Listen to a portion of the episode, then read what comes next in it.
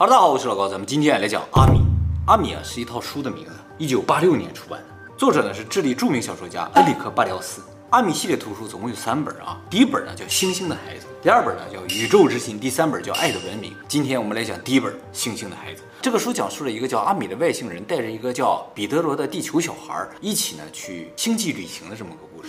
那不跟《海奥华预言》差不多啊？对，很像，但是啊，它比《海奥华预言》要早。这个书表面上看上去是一个儿童的科幻读物，但事实上你读了之后，你会发现啊，它绝对不是个儿童读物，因为非常深奥，非常的难。而且书里直接告诉读者了，就说为什么会有这么一本书，就是一个外星人啊，让这个小孩呢把外星人告诉他的事情，还有他的所见所闻，写成这样一个面向儿童读物。那是真实的，很有可能是真实。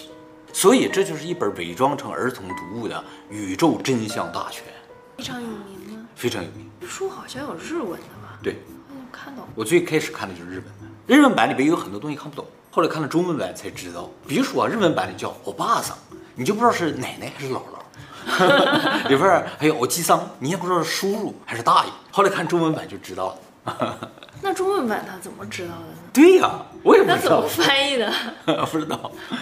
这个书的故事情节非常的简单啊，就是说有一个智利的叫彼得罗的10岁的小孩到奶奶家过暑假，他奶奶家在海边，所以他每天就在海边玩。有一天傍晚，他就在海边看到一道红光从天而降，落到海里面去，一点声音都没有。正在他迷惑这是什么东西的时候，就看从落下去那个地方游过来一人。游过来，他一开始以为是飞机坠毁了，游过来一个飞行员，结果一上岸发现是个小孩。这个小孩个头比自己还小一点，哎，穿着白色非常奇怪的衣服。上岸之后呢，两个人就交谈了一下，因为都是小孩嘛。这个游上的小孩就说：“其实我是外星人。”那他说什么语言？哎，他说的是地球上的语言，西班牙语。那么这个外星人呢，就是我们书名里边这个阿米。阿米其实不是这个外星人的名字，他真正的名字啊，用地球的语言无法发音啊。而这个彼得罗呢，就说你就叫阿米吧，为什么呢？在西班牙语里，阿米是朋友的意思，叫 amigo 啊，就取了前2字。而这个阿米啊，也不是直接说我是外星人这么说的，他是有一定引导性的啊。他说你相不相信这个世界上有外星人呢？然后这个彼得罗就说你是外星人啊，如果我说是，你会害怕吗？就这种方式来引导他的啊。那么听说他是外星人啊，这个彼得罗其实没有太信。是吗？对呀、啊，要的一个小孩看上去跟咱们差不多的小孩，为什么我会相信你是外星人呢？举止啊、样貌啊、说话呀、都跟地球人一样。可是他是从天上掉下来，他就看他从这游过来嘛。虽然有一点怀疑，但是骨子里是不相信。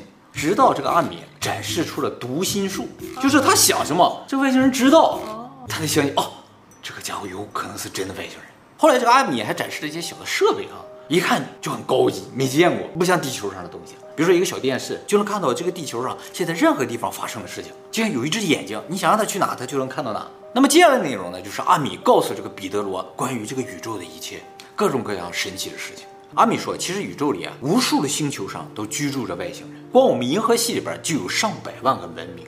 阿米还说，这外星人啊，其实和地球人长得也没有太大区别。也是有头有身体有手有脚的啊，只是可能胳膊的数量不一样了，腿的数量不一样了之类的，然后都是这种感觉，就像地球上动物也都有头有脚嘛，啊，是有身体，那腿的数量不一样而已嘛，是吧？哎，而他们星球呢，就是阿米所在那个星球啊，所有人长得都像小孩一样啊，他就长这个样子，实际上他的岁数已经很大了，活了几百年了，所以实质上他不是一个小孩，就是一个长得像小孩的外星人。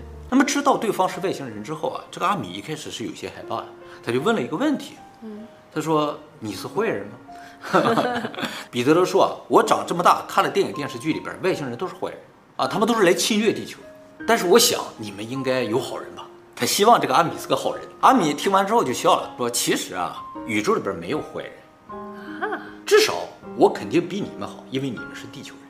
这么坏？对呀、啊，是这样一种感觉啊。然后彼得罗就说啊，说宇宙这么大，你说有这么多文明，就没有1、2个坏人？他说没有。为什么没有呢？他说任何邪恶的文明都发展不起来，无法离开自己的星球，他们自己就内部毁灭了。为什么这些星球发展不起来呢？就是因为造炮弹啊、造子弹的这个技术水平要远远低于造宇宙飞船的技术。所以在文明发展的过程中，肯定是毁灭性武器先出现，然后才是什么探索宇宙啊、能够光速飞行的这飞船才出现。那么武器既然先出现了，你们这些人如果是邪恶的话，肯定会内部争斗啊。所以没有一个邪恶的文明能够成长起来。宇宙里边只要是高等文明能来到地球的，它就一定不是邪恶的，所以不会有其他邪恶的文明来攻击地球，请放心。这不是打脸了霍金吗？没错，霍金说只要是能来的外星人啊，基本上就是坏的，就是来侵占我们的资源的。但是阿米说那是不可能的。 他们如果是坏了，不可能团结一致，肯定自己就要互相猜忌啊。因为他知道有邪恶的存在，他就不会相信别人。因为他们星球都可以读心术吧？啊，也有这个可能性。然后彼得罗不服气啊，我就不相信了。宇宙既然这么大，难道就不会因为什么原因偶然产生这么一两个邪恶的文明吗？他说啊，我懂了。他说你们说这个偶然在宇宙中是不存在的，宇宙万物都是相互联系，任何事情发生都是必然。 没有偶然这种东西，你之所以会认为有些东西是偶然发生，是因为你不了解他们的内部关系。你认为啊，这就是一种运气，就是一种偶然，其实不是，它是一个必然事情导致的结果。这不是儿童书呀，对不对？这才刚刚开始，后面就更不是儿童读了。那么这个宇宙中为什么会有邪恶的文明呢？ 说其实任何文明刚一诞生的时候，它并不是邪恶的，但是在文明发展的过程中，有两个东西非常重要，一个叫科技，一个叫爱。这个爱就是所谓的心智水平。科技发展和心智水平的发展如果产生不平衡的话，这个文明就有可能走向毁灭。就是如果科技发展太快了，心智跟不上，一个拥有强大力量的笨蛋或者一个拥有强大力量的坏人诞生的话，那这个文明就会毁灭。 而相反，如果光是爱这个地方不断的发展，而科技没有发展的话，那这个文明虽然不会毁灭，但是永远发展不起来，就是一群善良的傻瓜组成了这么一个文明。哪个文明好一些呢？最好就是两个都能够平衡发展，而一起升高的话，这个文明就会越来越强大。然后这个彼得罗就说啊，但是我看那个电视里边演的那个外星人啊，都是像蜥蜴人似的那种，都特别的坏啊，又杀地球人又什么的。他说那这是怎么回事呢？ 这阿米说：“这都是你们地球人自己内心深处的邪恶的投影，是你们想象出来的东西。真正的宇宙不是那个样子。邪恶的东西啊，都是非常低端、非常低等的。就比如说像你们地球这些动物互相厮杀，他们就没有智慧嘛。有智慧的东西就应该不互相厮杀，但如果有智慧还互相厮杀的话，那它就会毁灭。那彼得罗就说了：‘那我们地球人不会是银河系里边最坏的吧？’他说：‘不。’ 地球在银河系大概数一数二的坏吧，不一定是最坏的，但是好一点也就倒数第二。然后阿米还说啊，现在地球的这个科技发展水平已经非常高了，现在的问题呢就是这个心智水平太低了，哎，这个不跟上的话就危险了，这也就是我来的原因。然后彼得罗就说，那你赶紧去联系世界各国的总统，让他们不要再打仗了。阿米说不行，我不能这么做，因为4个原因。第一，如果我出现在公众视野当中。 有可能有一大批人会被吓死，他们就是长正常小孩的样子。不，你是这么说，但是让人们知道了、确定了之后，很多人会受到这个打击，不是因为他样子长得可怕而受到打击，而是知道有这种高智慧生命的存在而受到打击。这个结果是不是这样，他们也不确定，所以不能这么做。第二个原因呢，就是出于他们自己的安全考虑，人类还是很邪恶的。如果我们出现我们不邪恶，我们不会攻击你们，你们原来攻击我们怎么办？ 第三个呢，就是我就算是出现了，那些首脑他信不信一个问题，就算是信，他们也不一定会放下武器，所以我们不能够直接进行干涉，只能间接的辅助、引导，这是我们的工作。当然，还有第4点最重要的原因，就是如果我们干涉了你们的文明，这是违反宇宙法则。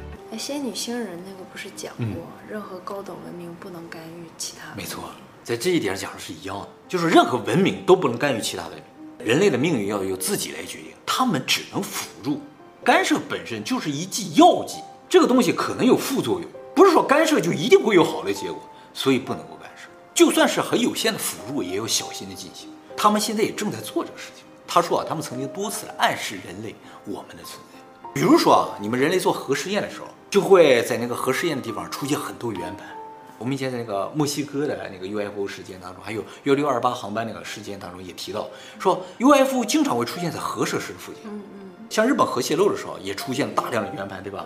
他说这就是对你们的一种暗示，告诉你们，你们并不是宇宙中唯一的智慧生命体，也有我们的存在，这就是我们能做到最大限度的。 有点太隐晦了。当然，除了这种可见的暗示之外，我们还会向地球人啊，一部分地球人发送脑电波。 传达我们的信息，但是这个脑电波不是所有人都能接收到，只有感度非常高的人能接收到。但接收到之后啊，反应也都不一样。有的人会认为自己做了个梦，有的人认为啊，这是神给我传了段话，就是他有自己的宗教思想嘛，他就会往自己的宗教那个方向去背。有的人呢会觉得啊，这是外星人的话，但说出来的话可能没有什么影响力。哎，我们需要做的就是不断的发送这种信息，尽可能让更多的人去接受到而已。至于你们怎么理解是你们的事情。他应该发到 YouTuber 来啊，因为你的订阅还不够，还不够，还得努力啊。阿米说，在人类成为高度文明之前啊，他们是不会出现在我们面前。只有确定我们不会毁灭，我们没有威胁之后，他们才会出现在我们面前。就是我们已经上升一个维度了。对，我们整体上升了一个维度之后，才能让我们知道他们的存在。也合理啊。哎，那他不已经出现在小孩面前了啊？对对，这个问题彼得罗也问阿米了，说你这不违反宇宙法则了吗？阿米说，我出现在你面前是有特殊原因的，是有特殊目的的，其实就是为了让你写这本书，用这本书来告诉人们宇宙的真相。而我和你这种单独的见面不属于干涉，干涉必须是对大众的，这才叫干涉。他都把宇宙的真相告诉他了，让他写一本书，对，还不叫干涉。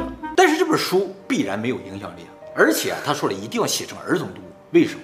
他说你小孩写这样的内容，不会有人怀疑什么。但是如果是个成年人来写的话，有些人就会觉得你脑子有问题，有些人就会觉得你是骗子，你有一定的目的性，小孩写就没有。所以一定要写成一个儿童读物。他说这是地球拯救计划的一部分。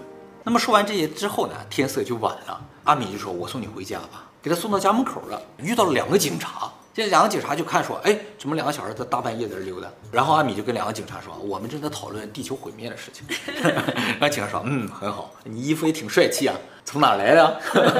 这阿米说：“啊，我从别的星球来的。”他说：“我看你从火星来的吧？”他说：“不是火星，是别的星球。”然后警察就说：“那你的飞碟呢？”他说啊，我放在海里了。警察说好，那你赶紧回家啊，不要在外边溜达。结果彼得罗就说啊，我在听他们对话的时候我都吓死了，因为他说的每句话都是真的。后来啊，阿米把这两个警察催眠了，并消除了他们记忆，然后两个人就回家。之后彼得罗还问着阿米说，哎，这个催眠很厉害啊，能不能教教我啊？阿米说，其实啊，你一直被催眠着，你不知道吗？他说你们地球人啊，在某种意义上来说，一直是被人催眠了。谁催眠？哎，他没说，被什么催眠着啊？那么到家之后，这个彼得罗本来是要去睡觉的，但是听说阿米啊要到其他地方去，还要到其他星球去。他说：“我能不能跟你一起去啊？”阿米说：“嗯，好吧，你跟我一起来吧。”就带他上宇宙飞船飞走了。他们首先就到了世界各地去，比如说非洲啊、复活节岛啊、喜马拉雅山啊，各个地方转啊。然后突然间，阿米接到一个指令，就说阿米有上级，他是来执行任务了。上级给他个指令，说你飞到那个地方去。他那个飞船嗖一下就飞到那儿去了。在这个地方，我解释一下啊，他这个飞船是怎么飞行的？因为彼得罗有问他说：“你这个飞船真的能以光速飞行吗？”阿米说：“要以光速飞行就太慢了，你想出太阳系都得2年呢，那能行吗？我们实质上就是瞬移，就指定个坐标，噌就移过去了。在银河系里移动大概需要1个半小时左右，在星系间移动的话需要几个小时，但基本上是固定的，哎，需要一点点时间。但在地球上呢，基本上还是以光速运动这种感觉。”他这个飞船嗖就飞到了那个地方之后呢，这个阿米告诉他说，我们现在阿拉斯加飞到了一个人的头的上空。哎，你有个人拿着猎枪，应该是个猎人啊。然后阿米就控制飞船在那个猎人头前面啊画三角，然后发出强光。彼得罗问说你在干什么？他说我在让这个人记住我。为什么要让他记住你？阿米说这就是我的任务，我要干什么是上级通知的，我也不知道这个人是谁，他是干什么，反正让我到什么地方去展示飞碟，我就到什么地方展示。所以会有很多飞碟被拍到。对，是故意来展示的啊，让你们知道我们的存在。但是展示给谁是由上级决定。阿拉斯加猎人啊，阿拉斯加猎人。然后这个阿米啊，就拿出一个机器人，叫进化指数测量仪，就测了这个猎人。一测啊，说啊，这个猎人进化指数很高，750，显示一个像温度一样的一个数值。彼得就问说这是什么东西啊？他说这就是人的进化指数，进化指数越高，等级越高。然后这个彼得就问说阿米你多少呀？阿米说我760。啊，对，没差多少。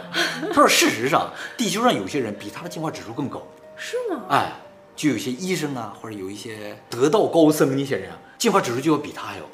人的进化指数呢，一般在300到800之间，有很多人呢就有达到800了，他是760。在这个地方也体现出来，就是说，不是说特别高等的文明来引导我们。这个阿米他这个种族啊，可能平均要比人要高，人平均大概550左右，阿米他们可能平均都有700多。就比人高一点点，上一个年级来引导下一个年级，哎，不是大神职业来引导我们。动物一般分数非常低，比如熊200左右，鱼50。宇宙里边啊，比较高的太阳人1万多，就是说，其实太阳上面住满了人，只是这些人啊，进化指数非常高。进化指数高了之后，身体就给它发光，啊，所以太阳才那么亮。但是它跟太阳上的人不是一个维度。对，它凭什么？实质上，他们也不能到太阳上去，我们也不能，我们相差维度，所以我们无法靠近那个地方。那他怎么知道呢？知道就是知道而已，他知道宇宙的很多的事情。他说有一些地方高度文明，比如说3000、4000，他也是去不了的，我们更去不了。我们只能在和我们相近的维度之间来穿越，也只能他们来辅导我们。高维度来个全身发光的人来指导你的话，就不吓人了吗？就很奇怪了。他们想隐藏自己也很难，因为他们亮啊。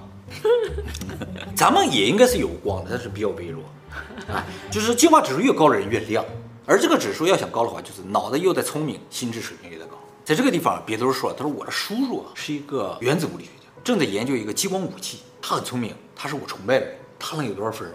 阿米说啊，他如果是研究武器的，基本上分数高不了。尽管他可能非常的聪明，但是他研究武器啊，自我毁灭这种东西的话，他的心智水平肯定很低，所以总合下来的话，分数肯定不高。他说，所以啊，你们地球人的观念啊是有点变态，就是你们会认为科学家都是好人，科学家都是值得崇拜，你们向往的，但其实是错误的。科学家有好人，也有坏人，这坏人就不应该是你们向往的。但是有好的呀。对，也有好的。这个彼得罗还问阿米说：“我多少分啊？”对呀，啊，这阿米没告他，就是没有直接告诉他多少分，但是有暗示，他的分应该不低。为什么不告诉他呢？也不能告诉他。如果你已经知道你分很高了，你就会骄傲了嘛，你就觉得啊，我了不起了，我牛了，这不利于你心智成长。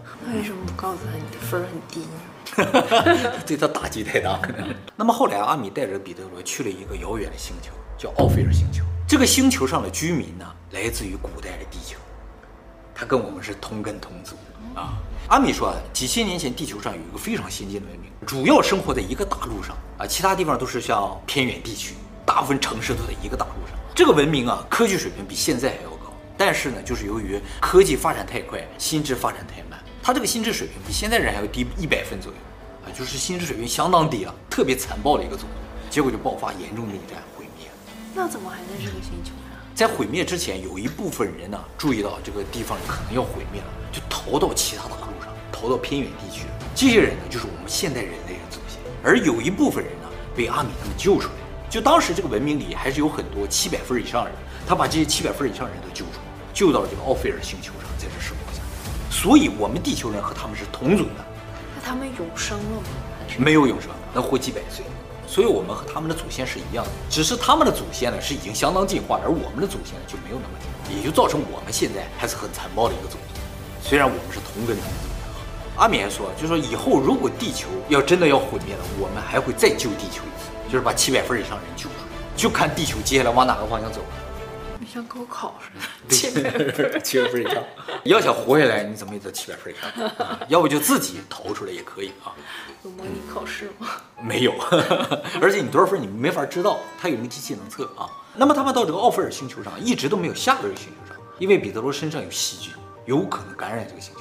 这个星球上的人没有疾病啊，你去了把它感染了，他们就可能灭绝了。他说阿米不怕，阿米不怕，阿米有防护服。奥菲尔星球上面有各种各样颜色的植物。有绿色的、橙色的、栗色的，湖泊是天蓝色的。彼得罗说：“地球差不多呀。”哎，对对对，彼得罗说啊，整个这个奥菲尔星球感觉上就像一个日式花园、哦、是啊，日式花园。但是在这个花园中有很多金字塔啊，真的跟地球那金字塔一样，不过非常的漂亮。那么奥菲尔星球上的人啊，虽然和我们同根同族，但是啊，他们都是巨人。说我们的祖先其实也是巨人。只是由于我们现在的生活环境，就是人口特别集中，生活在一个非常压缩的环境之中，我们的身体被压缩了，变小了。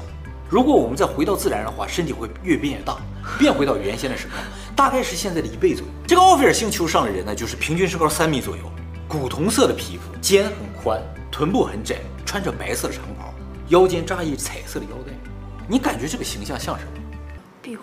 对，其实他们就是古埃及人、古玛雅人、古印加人、古希腊人，还有凯尔特人等古人的后人。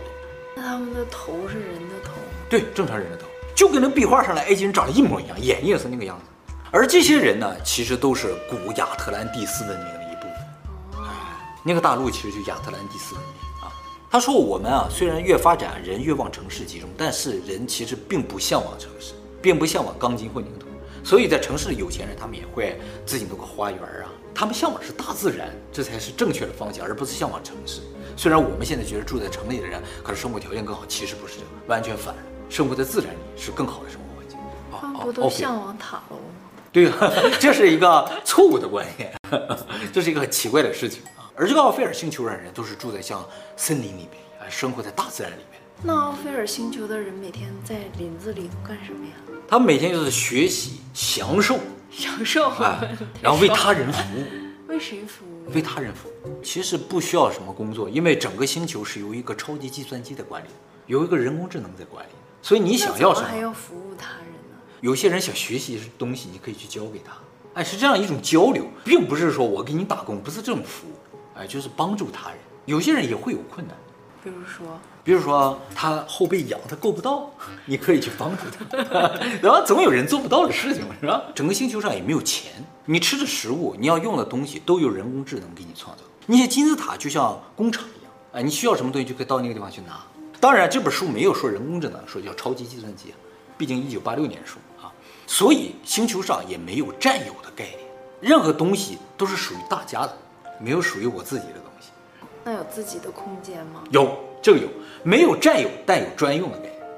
因为你的牙刷你自己用，也没有自己的老公和孩子。有，婚姻关系是1对1的，是固定的，而且时间会很长，但是并没有法律什么去约束，他们只有一个法律，就是宇宙基本法则。什么法则？哎，这个我一会儿会介绍。当然，为了不浪费任何资源啊，星球上所有的资源都采用共享制，比如说共享单车，它没有单车了，共享宇宙飞船。哦，这么爽！对，这个星球上唯一的交通工具就是宇宙飞船，就跟那个单车是一样的，用完就停在那个地方，诱惑别人去用。那么还有很多概念是地球上有他们没有的，比如说啊，竞争、选拔、胜利、成功这些概念，他们都是没有的。他们学习的唯一目的就是自我提升、自我超越，不会和其他人比较，哎，比较是没有意义的。而且这个星球上所有的动物，包括人，包括其他动物，都只吃草，哎，没有相互吃的概念。啊，人不会吃动物，动物也不会吃动物，大家都吃草。好吃吗？主人公吃了，说挺好吃的，但没有地球上一些东西好吃。哦，太天然了，有点。你应该不想去这个星球吧？哎，我想去。我要说不想去，我才多邪恶呀！而且这个星球上有大量的游乐场。他说，因为人的心智提高之后，会渐渐的变成小孩儿。就像小孩一开始那种什么都不懂啊，什么都不知道，对什么都感兴趣那么一个状态，所以需要大量的游乐场。大家每天都很开心在玩，无忧无虑的，没有其他的事情，没有工作，什么都没有。小的时候好像真的不会比较。对。那么这个阿米说，地球上有一个很独特的东西，哎，这个对宇宙来说也是非常重要的，就是艺术。宇宙各个文明都有自己独特的艺术，地球也有自己独特的艺术。这个艺术呢，就包括比如说画作呀、音乐这些东西。这些艺术呢，是全宇宙的财富。那地球独特的艺术是什么呀？地球艺术独特在什么地方？就是由于地球人啊，相互之间不能读心，所以啊，地球的艺术都需要艺术家来表现出来，就是会画在纸上，创造成音乐让大家听见。而高等文明啊，艺术只要艺术家想象就可以，他想大家就都看到了。那样每个人不都是艺术家了？也不是。就是你的想法我能看到，并不是大家都一个想法，不是那种的。那为什么他想的就是艺术，别人想的不是艺术？就是他的想象被大家认可，特别吸引人的话，他就是艺术。啊，就是大家公认的艺术家。但是他们这个也有个坏处，就是这个艺术无法保存下来，就是说他的想象嘛。而地球这个是能保存下来，所以也算是有独特性的啊。当然啊，高等文明也不是所有人都能够创造这种艺术，也是精神力特别高的少数人能够想象出这种。他们听音乐都是靠一个人想，大家都挺了，特别帅气啊，就爽了。没有版权，在这个高等文明哪有什么版权？一个人创作，大家享受，是这样的一种啊。那这个低等文明和高等文明的界限在哪儿？其实啊，他这个书里也不是说低等文明、高等文明，叫开化的文明和未开化的文明，就有点像原始文明和进步的文明。咱们就属于还未开化的文明，正在开化之中的文明。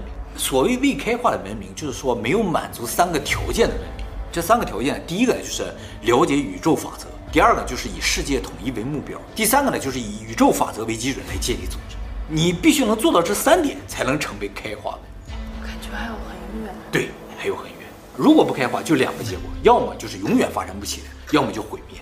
而这里边最核心的一个内容叫宇宙基本法则。什么叫宇宙基本法则？其实就一个字，就是爱。爱这一个字虽然很简单，但是非常深奥，无法理解。